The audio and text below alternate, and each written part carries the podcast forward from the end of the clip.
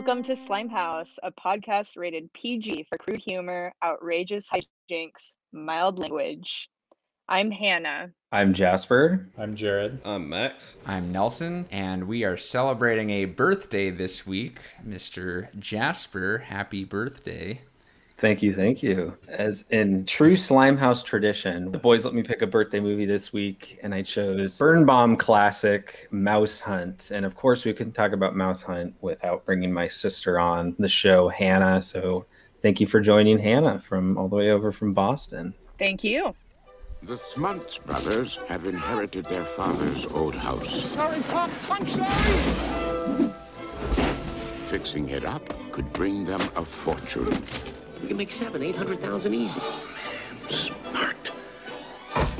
Our future is staring us in the face, and all we have to do is grab it, baste it, and scarf it down. There's just one small problem. Hello. Hello.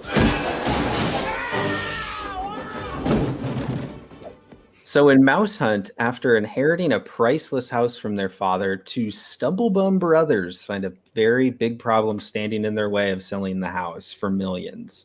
A very clever mouse. This one was directed by Gore Verbinski, who's most well known for directing the original Pirates of the Caribbean trilogy, also Lone Ranger reboot. Did a movie I like quite a lot with Nicolas Cage, The Weatherman. Uh, this was his feature film debut after he first came to prominence for creating the Budweiser frogs from a famous campaign of Budweiser ads. uh, this was a DreamWorks production, actually their first family film, which is interesting as they came to be known very much for their family animated films. It was produced by Bruce Cohen, who's done some slime. He did the Flintstones movie as well as Hook.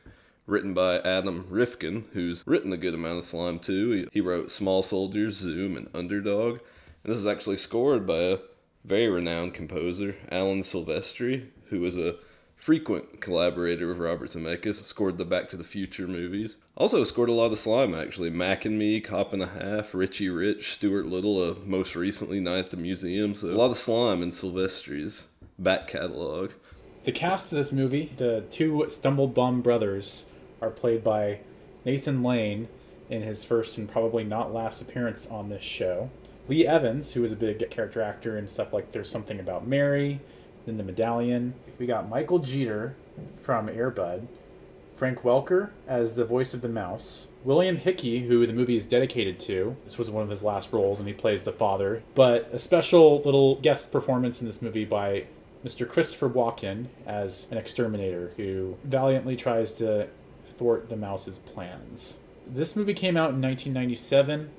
Um, actually came out a week after Home Alone 3 did, which is interesting to me because I feel like this movie, in a lot of ways, is like it's an alternative approach to the Home Alone formula. So, uh, Jasper, we want to hear about your relationship with this movie, what it means to you. Go for it. So the reason I picked this, this is an all-time favorite for me, Slimehouse or not. I watched it countless times as a kid. I remember it very well. Hannah and I probably wore out that VHS and I still quote it with Hannah and and you know my folks. They know that we love this. That was this was the first movie my dad when I told him kind of the the premise of the show. He said, "Oh, are you going to do that Mousetrap movie that you like?" So I, I felt like we had to do it at some point. It's funny when we first got it. I very I remember very vividly. So this movie came out in in the fall of 1997, which was at the same around the same time as Flubber, and at that time it took about a year for movies to come out on home video. And so when they both of these kind of came out on home video at the same time and later in 1998 that fall. So I remember we were at Costco and I could only get one of one of either Mouse Hunt or Flubber. And I had to choose and I chose Flubber. And when I got home I immediately regretted it because I knew in in my heart I really wanted Mouse Hunt. So very near and dear to my heart. And and and rewatching this movie too i just realized how formative it was for me. I haven't seen this in 15 or so years to be honest. So many little pieces of my sense and humor and what i kind of like in the tone of a movie and a tone of a story can be kind of i think traced back to this movie. Because it's a darker kids movie but nonetheless it's still super accessible for kids and families so hannah what do you remember about this movie watching it together I feel like I should just list a few of the quotes that I remember uh, that, that are like heavy hitters for you and I. And I feel like we pick up the, the most ex, like obscure quotes um to find memorable. Like I feel like I didn't really pay attention to the true plot of the movie as a child. Obviously the more like adult issues like the financial troubles, you know, like the gold digger girlfriend or the idea that the mouse is kind of like this representation of the father's spirit in a way or like a conduit for the father. But also on a more lighthearted note um, i feel like this movie in like a very subconscious way might have influenced my like love of cheese as a kid. I want to i want to kind of uh like have you elaborate more on the humor bit and how it influenced that because it, it, i i've seen the movie i saw it when it came out and and i i liked it. It, it, it wasn't like one that stuck with me clearly, and and probably because I was a little older than you when I saw it. I think I, I remember just we just rented it randomly when I was probably like nine or ten. Maybe if I'd seen it at age six, it would have had a more seminal influence. But I just wanted to pry for both you a little more on like what's parts of the movie really like left that lasting humor impression. First of all, you know, kids think slapstick's funny, and I think the slapstick in this movie is actually extremely well done, but it's not overly goofy you know, like the scene where Christopher Walken is getting dragged through the house by his mouse hunting machine and his face is ripping up all the floorboards. Like I used to think that was hilarious as a kid. It's the opposite for me. It's terrifying. I I don't think I ever told you this when when we were younger, but I thought that part was like his face was like really scary. yeah.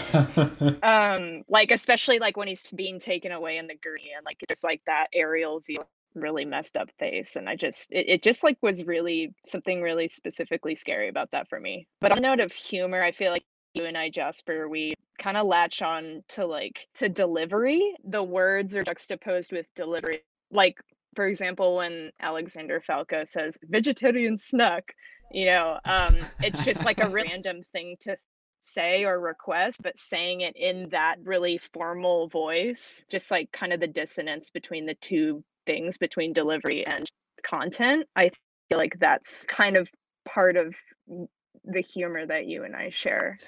Yeah no i i really like that. You said it very much better than i could say hannah. I think there's there is a weird formalism to this movie. Like it it it's very serious in its tone, even though it is a comedy. Like it knows it's funny, but it just kind of lays the jokes very straight the idea that you can make jokes but pretend that you're not making jokes i think is very interesting and funny to me. Whether that makes this less slimy or not i think is an interesting debate. I was watching it with an ear to the ground for that type of thing and, and i was having trouble honestly because it, it's it's really minute stuff but the one one line that i thought kind of sounded like something i could hear jasper saying was when they're they think they've got the mouse captured or whatever and they say ah, I'm almost gonna miss that mouse. And then the two brothers at the same time go, almost.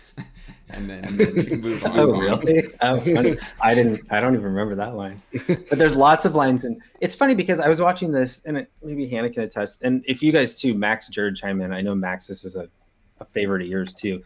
How much of this movie just like felt like the back of my hand, and I haven't seen this in a decade and a half. You know, like just the just the intonation of some of the delivery, as Hannah was saying, just felt like, man, like I I remember exactly how this is gonna go, um, and and in the best way possible, you know, in in a very loving way. Well, I I remember seeing this in theaters, Contra Costa C- Cinema in Martinez, California, to be exact. I and then I remember it being on a daycare favorite, got played quite a bit, and I remember like individual moments of this movie, like like bits and pieces. Like this movie felt revisiting this last night felt like a half remembered dream that you just kind of re-explore. It's abstract and hard to explain, but like, like it, I'm thinking particularly of like the scene where you see the mouse's lair, and you know you, you see him like you know tuck himself into bed. He has like a nice little daydream about going to Hawaii. I remember that scene very vividly and how it just kind of like violently ends I don't remember like the actual like narrative of the movie that well. It's, it's a weird mix of like what has stuck with me, which is mainly like the imagery and like the style of the film, as you were saying. There's definitely some stuff in this that went way over my head when I was five. Like there's an implied sex scene, like straight up, and like stuff like that. So it was definitely a trip to see this again. Yeah, I actually didn't see this movie when I was younger. I actually came into this movie a lot later. As a kid, I remember seeing the DVD box like of it that shows the mouse and like the chef hat holding like an olive on a toothpick and stuff and it just I feel like that made it look like a way more like little kid kind of movie that I wasn't as interested in like by the time I was watching movies um but I kind of like watched a bunch of Gore Verbinski movies in college just because I liked uh, a lot of like the set pieces in the Lone Ranger movie, and I remember his movie The Cure for Wellness was coming out, so I was trying to catch up on his stuff, and I liked this one a lot. But watching it this time, I think I was able to appreciate it the most I have of any of my viewings, just because like I hadn't last time I saw that I wasn't really familiar with a lot of like classic comedy, like the Laurel and Hardy type stuff, like coming a little later, like Preston Sturges screwball comedy kind of stuff, and this feels like even more than it feels like a family film to me. It feels kind of like an attempt to replicate that style of humor and that type of movie, both in like the slapstick is very Laurel and Hardy, Three Stooges, but then like the main plot about the house feels very sort of like screwball comedy, like just sort of making fun of like high society people feels very like classic to me. And I just this movie just feels very old fashioned in a way that I like a lot. And I think that makes it a lot less slimy than it could be, but I think it improves the movie. I think it's a great movie. It's funny because as a kid, I don't think I realized how old fashioned it played because this was one of the first movies I ever watched, frankly. Um, you know, at least in the first, you know, like 50 that I ever watched. So it just felt like a normal movie to me. But this was after watching it this time, I like everything you had to say, Max because it definitely felt like silent film with added sound in a weird way. Just mm-hmm. just the the antics and the slapstick and just the look too you know? It just it felt like like a a classic silent film. And it's even kind of like sepia toned the whole movie. Like it's like they they pulled it out of an attic. Yeah i feel like a lot of the slime tropes as i was watching it and trying to make note of the tropes that showed up there definitely were an lot of tropes in this movie, but I feel like they were all kind of tropes that carried over into Slime House from sort of classic and older comedy. It kind of made me consider how influential that kind of comedy stuff is on the Slime House and family comedies that came later. And it's interesting that those movies, slapstick comedies back then, were targeted very much towards adults. But as it went on, I feel like you saw way more slapstick and family comedies, and you saw a lot of raunchier humor and stuff like that take over for comedies targeted towards adults. Yeah, there's an interesting deliberate choice to make it a, a kids movie, and yet you could write the same script and have it be more of like a grown up comedy, so to speak. But I want to address the color palette and all that because yeah, it's it's a very grim looking movie, and and it's sort of interesting to juxtapose like our normal Slimehouse stuff is all about like the bright green slime colored palette, and in this it, it's it's quite grim and it closely resembles of, of anything we've covered it, it most closely resembles the lemony snicket movie and what i sort of dubbed as steampunk slime. Um, i think that what's interesting is that it it like that movie it also plays with its sense of time where in what time period it takes place in it's never quite made clear. There's a reference to like the 21st century by a character early on and saying we you know we want your factory to carry us into the 21st century which feels like something you would say in 1997 but the rest of the movie has cues that range from the 20s to the 70s you know so it, it's it's very interesting that it gives it this kind of dream-like fantasy, you know, who knows when it takes place feeling mixed with this very moody color palette that is um, is very interesting to juxtapose onto a family comedy.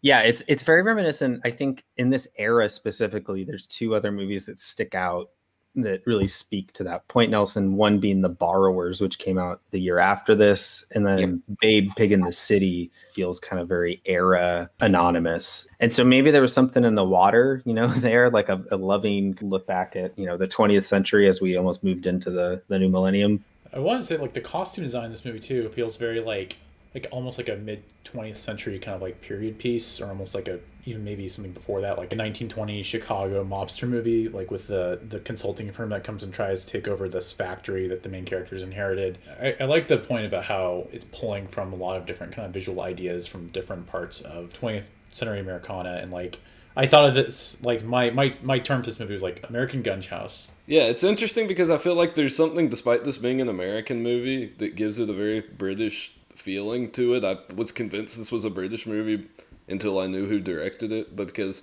I mean, I'm pretty sure Lee Evans is a British comic, so I think that lends some comedy towards like a lot of the British comedy edge. But I think a lot of there's this like banter based humor. The brothers would sort of be walking around and just kind of like muttering this banter between one another and then just the whole look. It has kind of a storybook type feeling in the way that Babe Pig in the City does, in kind of its tone, and just yeah, it just felt very British, and more like Gunge House kind of than it felt like any American Slimehouse movie we've watched. I thought this was like a smaller like kind of production studio put this out and like that's kind of why it had this kind of like seedy your kind of feel to it. Maybe we think these are British feeling because there, I, I thought of like the Dickens novels and how there's that just kind of ashy gray tone to them. It also reminded me of two other movies we've covered. One being Casper, two people buying or inheriting a house that has something living in it already and you know the antics that those creatures that inhabit that house already put upon visitors or the, their new neighbors.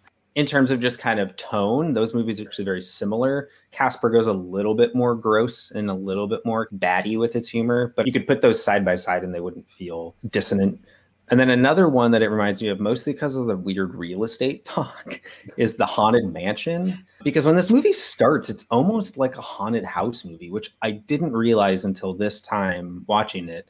You know, it's it's they go into this house, they don't know what it is. It's dark, it's dusty. They hear weird sounds in the attic. There's weird silhouettes of toys. You know, it's kind of scary at first. And then it's only about 20 minutes into 30 minutes into the movie that you realize this is about a mouse. You know, if you didn't know the title, you would think, oh, this is a haunted house movie. Um, you know, thinking about Caesar, who I almost liken to like a paranormal investigator. I, the way that he walks around the house and, you know, feels like he can sense the mouse. You could almost say that it could be called House Hunt.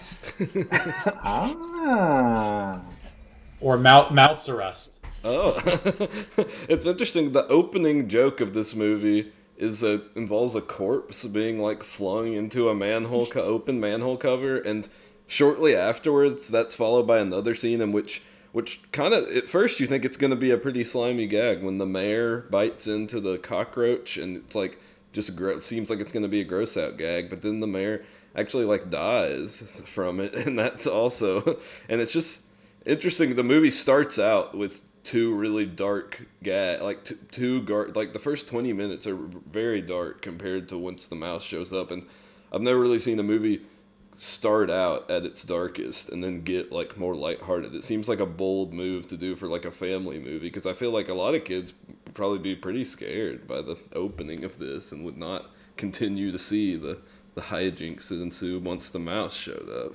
Mm, it's funny that you mentioned the cockroach scene because I remember watching this with my family and my mom be like, "Oh, gross!" Like in that, like having a big reaction to that cockroach scene, which is feels like in a vacuum that feels like Slimehouse type of humor with like a big bug. Yeah, that cockroach scene is was very very memorable to me as a kid, and it actually one of the quotes that Hannah and I would always say is "lobster loaf." it's like, what is a lobster loaf? That does not sound good at all. but I'm curious, what are some of the Slimehouse elements that that are at play that stand out? Hannah, what what do you think?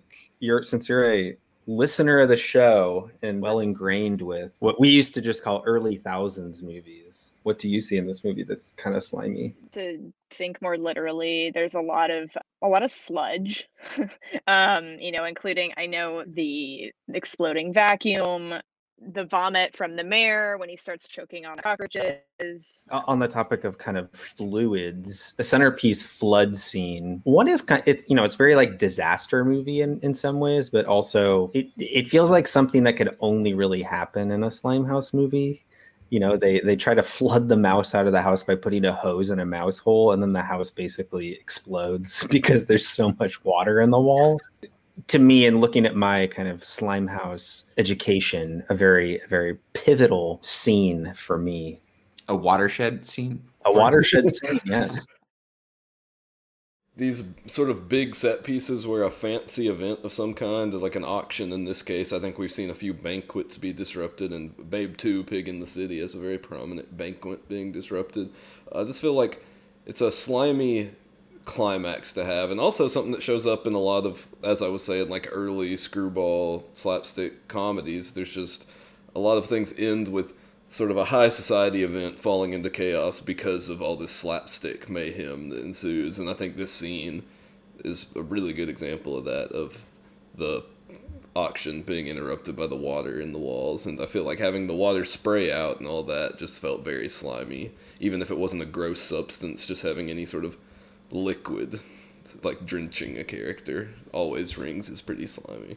We kind of talked about how the uh, the aesthetic isn't necessarily slimy, but this plot does feel very slimy, and you know, there's so many messes in this movie. Yeah, like the the, the aesthetic is not slimy, but um, how the the sets and the costumes and the characters change over time, like their interaction with the elements is like really slimy. Like the like once the house basically falls apart like it makes you realize like how temporary it was and in a way i kind of associate that with cartoons are kind of arbitrary. Yeah i mean we talk about that a lot like how slimehouse movies are live action cartoons not necessarily live action adaptations of cartoons but live action movies with the narrative workings of a cartoon. Yeah i think the thing that rung most true about that to me in this is there's a scene where one of the things they try to use to eliminate the mouse is bringing in a scary cat, which is termed Catzilla and is depicted with like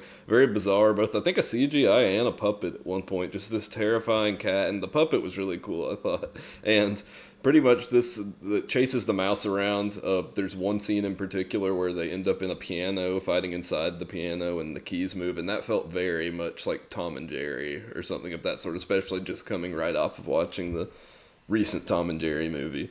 That really felt like a true live action cartoon scene. On the note of um, Catzilla and his origins. Um, I always thought that Maury was super weird. Um, that the guy who worked at the pound. Um, and I think it. And I, I, was like trying to figure out why I thought he was so hilarious as a kid, and I think it's because of his exaggerated like space costume. That's totally unnecessary. Um, and I'm wondering if that's slimy. Yeah, I feel like presenting like an authority figure wearing like a ridiculous thing like him feels very slimy to me and Interesting note about that scene that actor is actually the voice of Pumbaa, and Nathan Lane, as we all know, is the voice of Timon. So it's a, a reunion, a Lion King reunion. And he, he even he even says Hakuna Matata at one point in the movie. Oh right? yeah, he does. There is like a reference, and so there's at least two kind of in jokes to that. Did, speaking of Nathan Lane's voice, I couldn't help but he just somehow his voice reminded me so much of Ted Cruz when I was watching this movie. and I like couldn't put that away. I, it just felt like, especially the way he's kind of a spin meister at times. I just yeah. couldn't shake that comparison. You're giving Adam McKay an idea for a biopic. I, to the to a few points brought up here, I, like with the exterminator location, which is very not even like it sort of has like a factory laboratory feel and all and all that stuff. And this is where this movie really goes bold and perhaps why Verbinski was later tapped to do Pirates of the Caribbean, where he knows how to do fantastical, but not in a way that no one would say, oh, Mouse Hunt, a fantasy movie. They just, it like, he just immerses you in these like hyper real situations of all types and and there is some of that has cartoon roots. That piano scene which i quite liked is like a very clear joke on you know like something that would happen in a cartoon where like they're chasing each other inside a piano but also having to play music in a funny way. And so it's sort of it's sort of able to have cartoon sensibilities and also just like dare i say visionary sensibilities where it's it's carving out something quite unique Yeah, it really does kind of feel more like the Pirates of the Caribbean movies than you would expect from being like two very different movies in plot in that it kind of revolves around a lot of the a lot of the humor comes in the dialogue and just sort of the way the characters are acting and then it's built around these like crazy set pieces that are both like slapsticky but also pretty good action scenes in general. Like i think a lot of these scenes especially you can tell a lot of the mousetrap there's a scene with like a bunch of mousetraps that you can tell is a practical effect.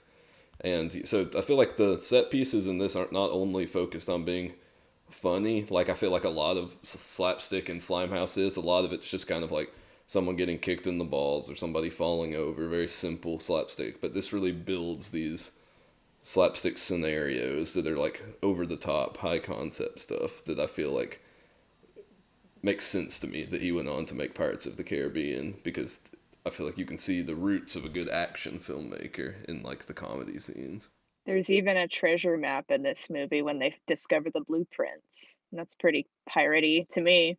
and this also and also just the moody look that this movie has even throughout a lot of the more comedic parts i think it's it, you can kind of despite the fact that this was his first movie and that it's a family movie i feel like you can kind of tell he's a director to to watch in this as far as just like his visual sensibility goes And and I want to ask a question based on that. This this is something I didn't really remember the first time I watched it, but the movie clearly has like a supernatural force element in it.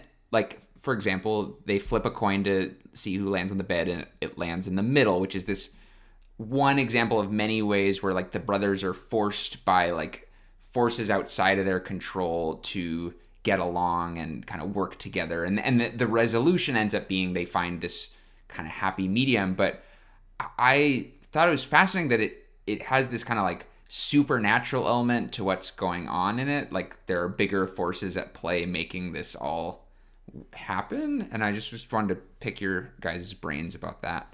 Yeah, that's one of the reasons why Casper and Haunted Mansion came to mind a little bit with those kind of supernatural occurrences. The one that I always remember is is the portrait of their late father's expression changing all the time. I think I can look back at, at, at that gag specifically and say like, ooh, that was one of the more complex jokes I understood as a kid. Oh, that painting is what reflects the mood of the movie. You know, it's it's not really changing, but it's this visual cue of, you know, how you should be feeling in the movie, how the audience hopefully is interpreting that scene. So yeah, I I, I do really like that kind of supernatural bend to this movie. And I, I don't think I picked up on it until much later myself either. Yeah, I like that the mouse is kind of the, the purpose he serves in the movie. Fascinating, kind of key to the movie, and that he both is for a while pretty much the protagonist of the movie. You're definitely rooting for him above the brothers, even if the brothers are the people who you're actually following, like plot wise, throughout the movie. So I feel like for like a kid, they give you the mouse to just be the protagonist. You want him to get away. You want him to get away from the brothers, but that mouse also serves the dual purpose of just being like a plot device for the actual plot of the brothers, which is all about like fate and having to determine like what to do to not disappoint their father. It's a major aspect of it.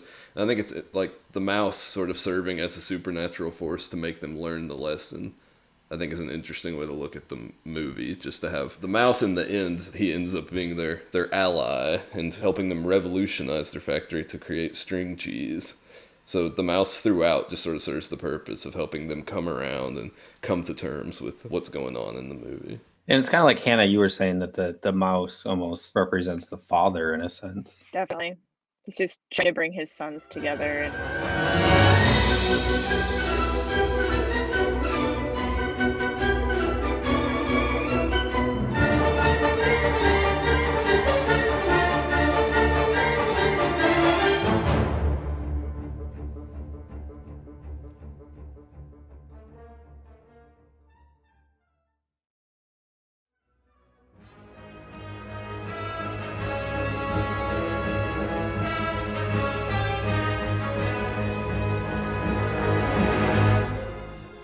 Speaking of uh, speaking of following the mouse, uh, there's some really amazing shots of like going through the different nooks and crannies and through the walls and cubby holes and and stuff that the mouse has, which brings up kind of a recurring Slimehouse theme that we have of almost like the Rube Goldberg machine, but there's something about like the miniaturization and how the mouse has this intricate alleyway system that he he has navigated and that is a sort of a wish fulfillment. That's the type of thing that as a kid would be like, "Oh, that's so cool that the mouse has all this setup going on." And then paired with a Rube Goldberg Rube Goldberg machine in action, which is the the string factory, which remind me a ton of the Willy Wonka opening credits. They almost have the same kind of pairing where we see the string being made um, in this very whimsical and hyper real fashion. I doubt this is. I doubt string factories have quite as many bouncing directions as this one does. And so, just emphasis on the eccentricities and the complexities that both the mouse and the string portray felt somewhat Slimehouse to me, but very interesting to me nonetheless. Yeah, just sort of going back to what you mentioned about the mouse having these sort of interconnected holes, like these tunnels within the house that have a real DIY feel. I think that something as we've watched more animal movies, because that's one I haven't watched as many of the genre of. I realized that in the ones that really humanize the animals, like this does, the animal, regardless of whether they talk or not, because in this movie the mouse is completely silent, sort of takes the position of a kid that a kid would hold in a lot of normal Slimehouse movies. Because in this one, it's very much he is sort of the rebellious character fighting back against these guys that want to take his house, who are very like fuddy duddy kind of guys, and he, you're very much rooting for the mouse in the way you root for the kid. He's using, I mean, this has a lot of similarities to Home Alone. Is a very key thing to this movie, I think, to kind of point to. Yeah, I mean, I was watching this, and one of my notes is literally, "This is Home Alone, but the mouse is Kevin McAllister, uh, who's Macaulay Culkin in Home Alone." Like it's literally about a, you know, the mouse is Home Alone, and then these two guys are coming into his house and then this mouse sets up a bunch of traps to like stop and they're wet bandits in both cases. They are wet bandits. They are wet bandits. And they actually you know and then whenever they try and set up traps traps just clap onto them that's actually one of my favorite scenes is is is the mouse trap scene and that i remember yeah. specifically that was my mom's favorite scene when we went and saw it in theaters hannah you were probably too young to see it in theaters. I don't think I was there. That was that was my mom's favorite scene is when the the mousetrap gets stuck on Lars's lip. oh yeah, yeah. I think that's the, the the dynamic between these two reads is very slimy to me too. I feel like for some reason they're often relegated to sidekicks, but in this case they're the main character. A lot of Slimehouse movies, Flubber for example, and of course Home Alone, have this comedic duos that sort of share the dynamic of these two, which feels very. I mean, this movie directly has Nathan Lane at one point do kind of a Laurel and Hardy and Oliver Hardy bit with his tie when his hat flies away, and he's sort of chasing after it to go talk to some women. That's something that Oliver Hardy did, and I think the dynamic kind of started there of having kind of like the pudgy guy and then the tall guy who's like goofy, and then like the shorter guy takes himself more seriously that we see in Home Alone and we see in this, and I think that's a dynamic that's both very slimy and very classic. And I feel like that's one that I saw, for example, that I think carried over from older comedy into Slimehouse. Yeah, I think that um, sort of contrasting um, funny duo is mm. the erosion of language. Like by the time like they're blowing holes in the floor, they're squeaking and they're blabbering. And I feel like in a way, when that's taken away, like their ability to communicate because they're just so exhausted by all the disasters, start to talk to each other for real. Yeah, I like that point because one of our favorite scenes as kids was when they both returned from their respective chambers of defeat, I guess. Uh, Ernie being blasted into the pond outside from the, the fireplace, and Lars, Lee Evans's character, being blasted back into the wall from the fire from the fireplace. And when they kind of finally come back into the house, all they kind of talk in is these like, ah, And I remember as a kid thinking that was just like funny sounds being funny, you know. And I think we talk about that a lot in Slimehouse, just like the sounds people make are are played for humor a lot more in Slimehouse than they are in other Mhm. movies. Honestly, the squeaking kind of remind, and I recently watched Roger and Hammerstein's Cinderella, and it reminded me of Whoopi Goldberg's character. She plays the queen. Sounds exactly the same. Yeah, yeah. I feel like I feel like a lot of that mugging into just like sustained screaming. Yeah, very Slimehouse and very consistent. And I think we've seen it in a lot of these movies, especially ones that involve characters being frightened of something. And I, I keep just thinking, going back, it's very interesting how much this sort of mimics the haunted house, Slimehouse movies we've seen. Hannah, you texted me a good bit about uh, the amount of holes in this movie too. Yeah, so I'm I'm a very like visual person and in art school, so that kind of like trains me to like see patterns. Um, and uh, I just noticed there's a lot of holes. Um, you know, whether it's Lars's mouth that's constantly open, um, whether that's in fear or just like surprise, shock. Um, you know, the hole in the cereal box, the hole in the floor. There's just like a lot of variation in scale of all these holes, but holes in the wall, and then also a hole in the ice when the bathtub makes its final plunge. And are there holes in the plot as well? oh, it's a good That's question. a- I- I- That's a really interesting observation, and I wouldn't have, I wouldn't have put all them together wrapped up because I, I'm, I think I'm more literal at times in my visualization of things. But that's really cool to think about. Yeah, the holes, whether it's from a mouth to the ice.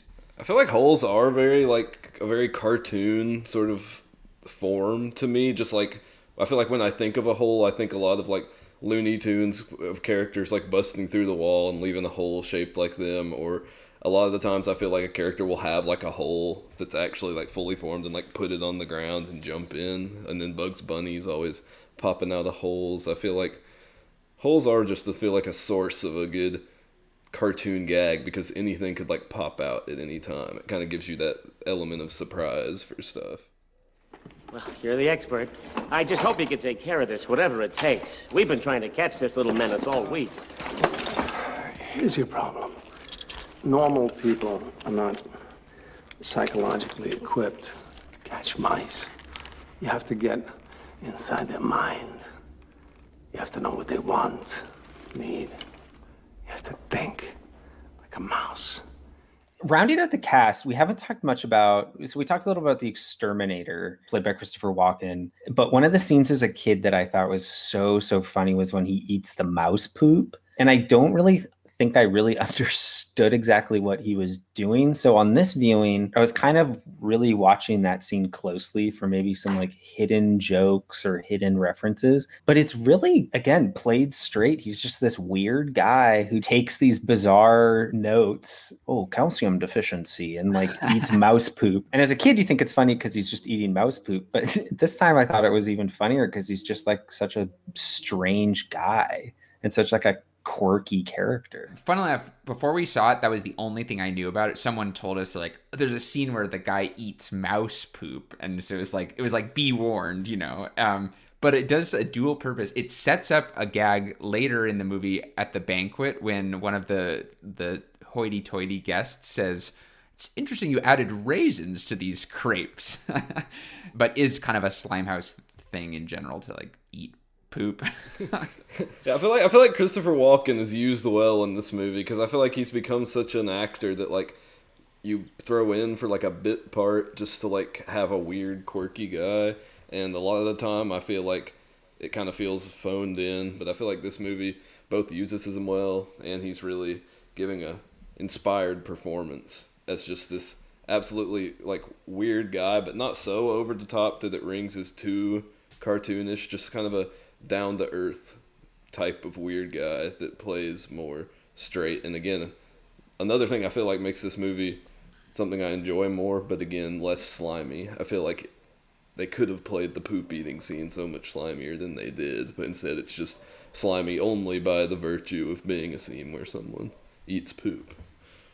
Yeah, and to Hannah's point earlier about that scene being really scary, the I did actually find the ending of that scene really scary when he's being hauled off into the ambulance and he's just kind of shouting gibberish and he's like makes those like weird biting faces Yeah. at Nathan Lane and it was just like really frightening. And again goes back to kind of the haunted house thing. If he's Mhm. been possessed by whatever's in the house or he's like scared silly, you know. I, I, I had to rewind that scene and put the subtitles on because I had no idea what he was talking about. Yeah, I also think the scene in the pound that precedes the scene is very dark, where it's just there's a little girl screaming. It's kind of it's it's implied they're ga- gassing cats, and just that's a very it's a very grotesque scene in the movie. Maybe the darkest of all the things in it. Yeah, it's funny. Remember Brad Silberling calling talking about tonal tightrope movies and how you know he just was trying to like get away with making movies that were you know had a lot of mature stuff in them but were still for kids and I, I just feel like that's it's a lost thing nowadays where we just don't see movies that really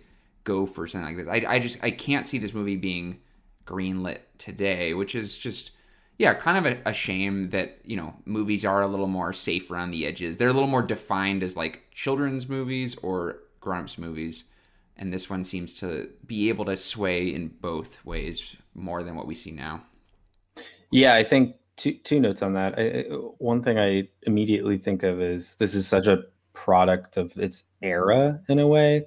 Like I really think the 90s was really the only time we really saw these kind of movies that like a Casper, like a Mouse Hunt or a Borrowers or a Babe Pig in the City that were these kind of as you said Nelson ti tonal tightrope movies that were darker but still had that storybook feel to them with a little bit of sense of humor um, and that you know work find a way to make that really work. Um, now it's either it's funny it's scary or it's serious you know it's it's, it's none of the all of the above. But i think what makes this movie particularly interesting and we talked about this on the when we looked at racing stripes specifically is the marketing for this movie made it feel so slimy or what we would you know categorize as very stereotypically slimy. Like the poster as max mentioned with you know the mouse with the chef's hat. Um, you know it looks like that that in general just like you'd think oh it's a mouse who's a chef. Like great that's going to be funny. But in, you know in reality it's like that's not what this movie is at all. Um so it, i think it's a great example of people i think associating slimehouse with with a lot of the marketing as opposed to the actual content of the movie Mhm. actually the musician perfume genius uh, tweeted something recently that feels very apropos for both tom and jerry which we did two weeks ago and and this mouse hunt. He said in his tweet when cartoon mice sleep in a little matchbox or a sardine tin it doesn't get much better than that. Which is you know it's true. It's just so wholesome. It's Uh-huh. so cute. It and in this movie especially I, I didn't put this together until this watching. Like that really humanizes the mouse you know before that it's just a mouse but when it tucks itself into bed you're like oh like that's who i'm rooting for not the brothers i'm rooting for this guy It's funny that your dad was calling this a mousetrap movie because I thought I remember thinking this movie was a tie-in for that. I feel like the yeah the, the amount of like it could be just based on the amount of like Rube Goldberg contraptions that show up in this. I also just speaking of Mousetrap, I never saw how it was a game. I always just built the contraption and let it go, and then like I never understood the rules. But did we have mousetrap Yeah, we did. no i always felt like that was when we played at friends houses it's a real like daycare game. I feel like it was always at daycare. And you need Mousetrap. Mousetrap, I guarantee it's the craziest trap you'll ever see. The first to capture everyone else's mouse is the winner. Just turn the crank and snap the blank and boot the marble right down the chute. Now watch it roll and hit the pole and knock the ball in the rubber up tub, which fits the man into the pan. The trap is set. Here comes the net. Ouch! Mouse trap. I guarantee it's the craziest trap you'll ever see. I I knew you were a winner. Mouse trap from Milton Bradley. All right, let's move into some slime scores. And Hannah, just a quick refresher. We're not rating the movie based on quality, it's based on its sliminess. So, one being no slime house elements, it's really just not a slime house movie. 10 being creme de la creme slime. And I, I can go first on this one since it was my my pick. I'm actually going to give this a much lower score. Um, I kind of figured it was it, it was a le- on the lower end, but I'm going to give this a three. It's it's to me it's it's it's a kids it's a slapstick kids movie but when you watch it it's just so much darker it's so much weirder it's so much eerier you know, a lot of the comedy is very Slimehouse in its spirit, but at the same time, it it really lacks a sense of uh, color. I guess there it, it, it's as we were saying before, it plays it really straight.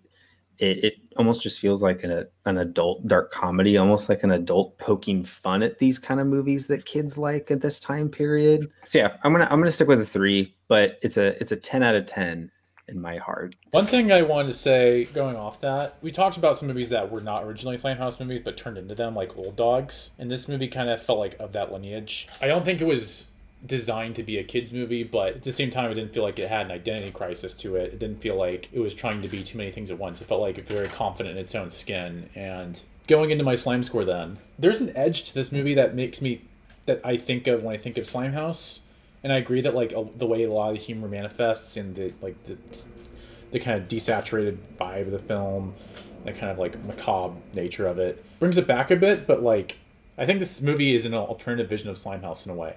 Actually, I'm gonna go with a six.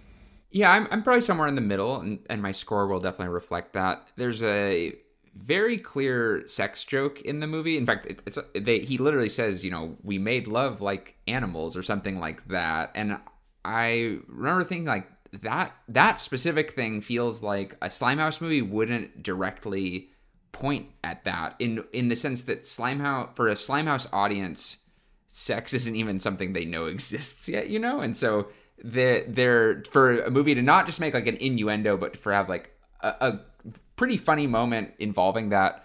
To me, kind of reminds me that the characters in this movie are grown-ups yes, the mouse kind of occupies a, a kid space, but there's a lot that's a lot going on here that isn't Slimehouse, and I like that alternative vision of Slimehouse because yeah, I could see another history where you know kids comedies go in this darker direction. But so so all that being said, I think that has some Slimehouse moments that definitely like boost it up, but the the energy of it is definitely something different. And so I'm to go with a, a four all in all, which to me feels like it has a lot of the elements of it, but it, it skews more towards a different type of comedy and a different type of audience and everything like that. Yeah, I think I'm going to have to echo what a lot of us have said. Uh, go back to Jasper's score, give this one a three. I think that this movie like everyone's kind of said before me, a lot of the humor has slimy potential just in the slapstick, but the tone is not slimy at all. The themes of this movie aren't slimy. The aesthetic isn't really slimy. To me, this feels more like almost just an attempt to make kind of a classic throwback, like Laurel and Hardy movie. That because those movies are like technically kid friendly this movie also is, and so this movie feels more like a movie that's a PG rated comedy rather than a straight up like kids movie, family movie. Uh, I think that just a lot of the tone is too dark. The slapstick, even though it is there, is not presented in a very slimy way. So I feel like, uh, yeah, I'd give this a three slime score. But yeah, a great movie, a ten out of ten on the movie scale. But Cool. So uh, I I totally agree with everything that you guys said. Um, I'm not sure if there's much else I could add except wording it differently. Um, I feel like this movie isn't totally committed to one genre or the other. Um, and I also feel like it's it was an attempt to appeal to more than one like generation of audience, especially with like the themes um you know especially like the main theme of the mouse as the father's spirit trying to connect his sons like i feel like that like theme of like um like siblings like drifting apart or like family drama is not something that like kids conceptualize or like understand at a young age. But i think what like bumped up my score from something lower um is you know the the attempts or like notes of like physical comedy or the grossness throughout the movie it's a four for me. And then nine out of 10 for just general. But in the context of the pandemic, it was like not a fun for me to watch because I realized it was so dark, you know, themes of death and just like chaos. So yeah, I have to say these type of movies in general stress me out sometimes. Like I have to like accept the fact that the house is gonna get destroyed. Sometimes I'm just like, not the house, you know, which is something I've always had. I don't know probably some deep psychological problem, but yes, I can I can relate. A quote that Hannah and I, in reference to the house, always like is is the old guy when they cut to the the showing and he says charles lyle rue i'm actually standing in the missing larue and it's again it's like it's not a funny line it's just how he says it Yeah, I feel like there's a lot of good delivery. Just a lot of good like comic performances in this movie.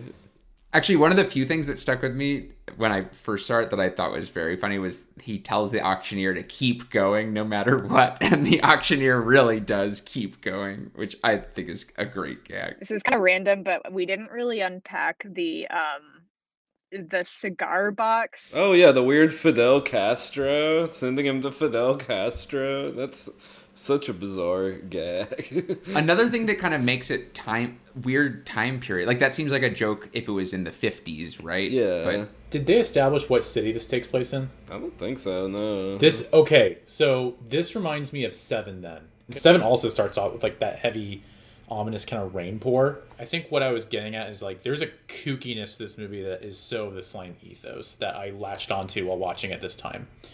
But at the same time, y'all are right. No, that's a great way to put it. I and I think that that's why it stuck with me for so long is that it's just so kooky and like you get reeled in by the slapstick and physical humor. But then I think as a kid, you know, when you have just VHSs, you just watch the same ones over and over again.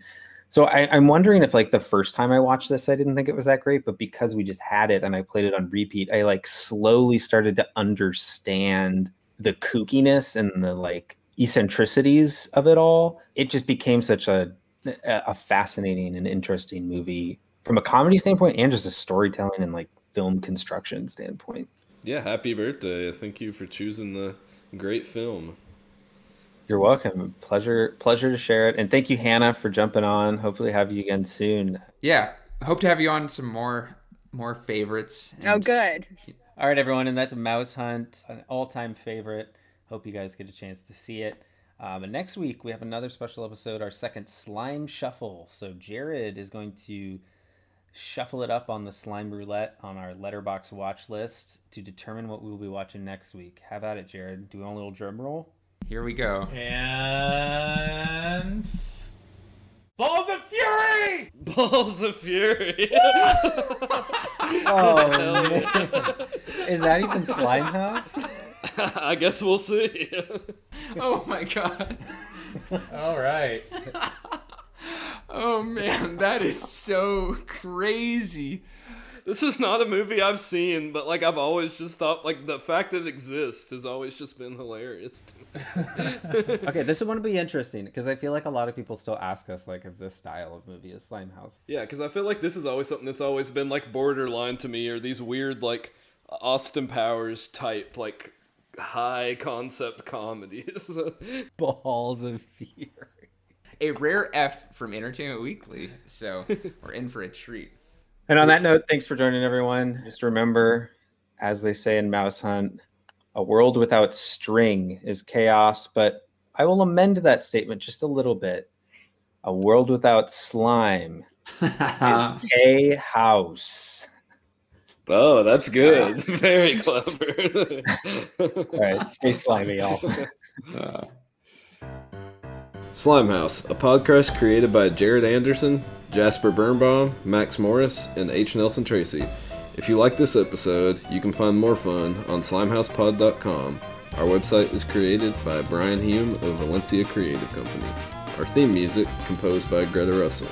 Support this podcast at anchor.fm slash slimehousepod or by following us on social media at slimehousepod on all platforms.